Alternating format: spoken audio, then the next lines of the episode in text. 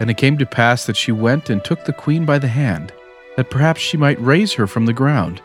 And as soon as she touched her hand, she arose and stood upon her feet.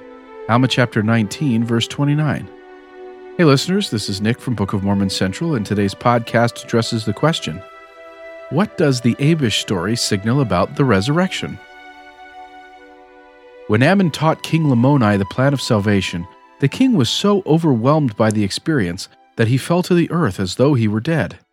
While he was unconscious, he had a vision of the Lord, and when he told his wife about this experience, she also fell to the earth as if she were dead, as did Ammon. Most of the servants in the court fell to the earth as well. The only exception was Abish, who had already been converted to the Lord. In an effort to signal something about the power of God to the people, Abish gathered everyone together and showed them what had happened. Then she took the queen by the hand and raised her up. The queen then took her husband Lamoni by the hand and raised him up as well. For modern readers, this is a significant scene that requires careful consideration from several angles, and one level of possible symbolism in this story is not apparent today. In ancient contexts, this scene might have gathered power from mythological backgrounds pertaining to the resurrection of divine and royal beings. One element of the story that suggests this is that Alma, chapters eighteen through nineteen, mentions on eight separate occasions that the royal family appeared to be dead. King Lamoni's servants even wanted to bury him. Thus, when Abish raises them up from the ground, she would have been seen by people familiar with such backgrounds as playing a role in raising them from their perceived state of death.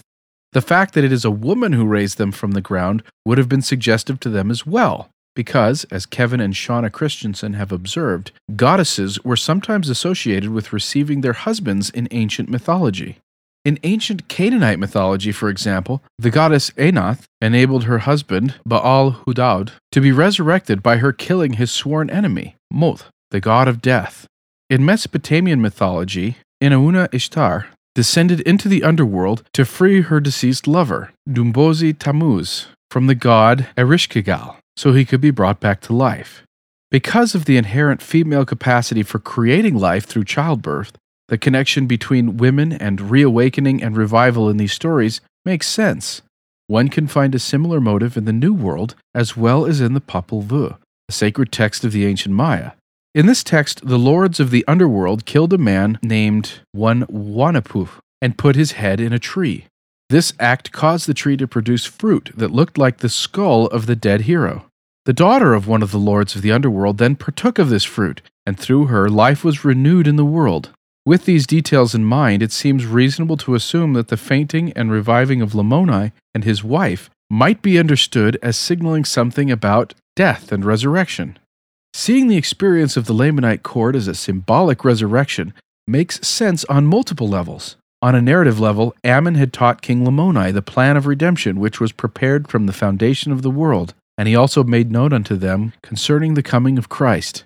And all the works of the Lord did he make known unto them. The king would have understood the plan of mortality, the reality of death, and also the promise of being redeemed from the dead. When he cried out for mercy, all must do according to the plan. Lamoni was overcome as if by death. The story of Lamoni, his wife, and his people remind all readers vividly of their own mortality and absolute need for a redeemer.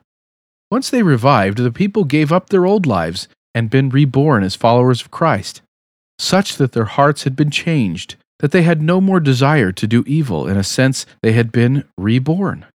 When referring to the symbolic death and resurrection that Christians experience at baptism, stated, "Therefore we are buried with him by baptism into death, that like as Christ was raised up from the dead by the glory of the Father, even so we also should walk in newness of life."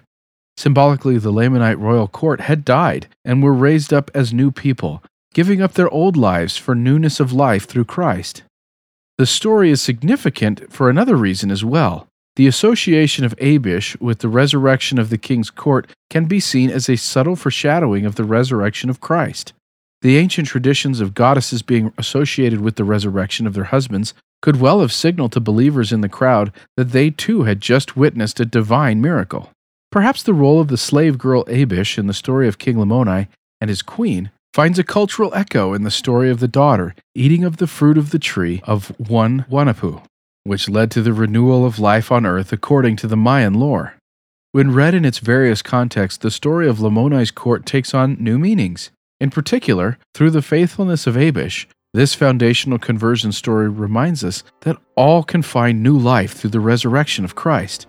This truth is beautifully signaled by this powerful foreshadowing of his conquest of death and hell, which makes possible the resurrection that will come to all. Thank you for listening. To find out more, please visit book of mormon central dot org and then click on Know Why.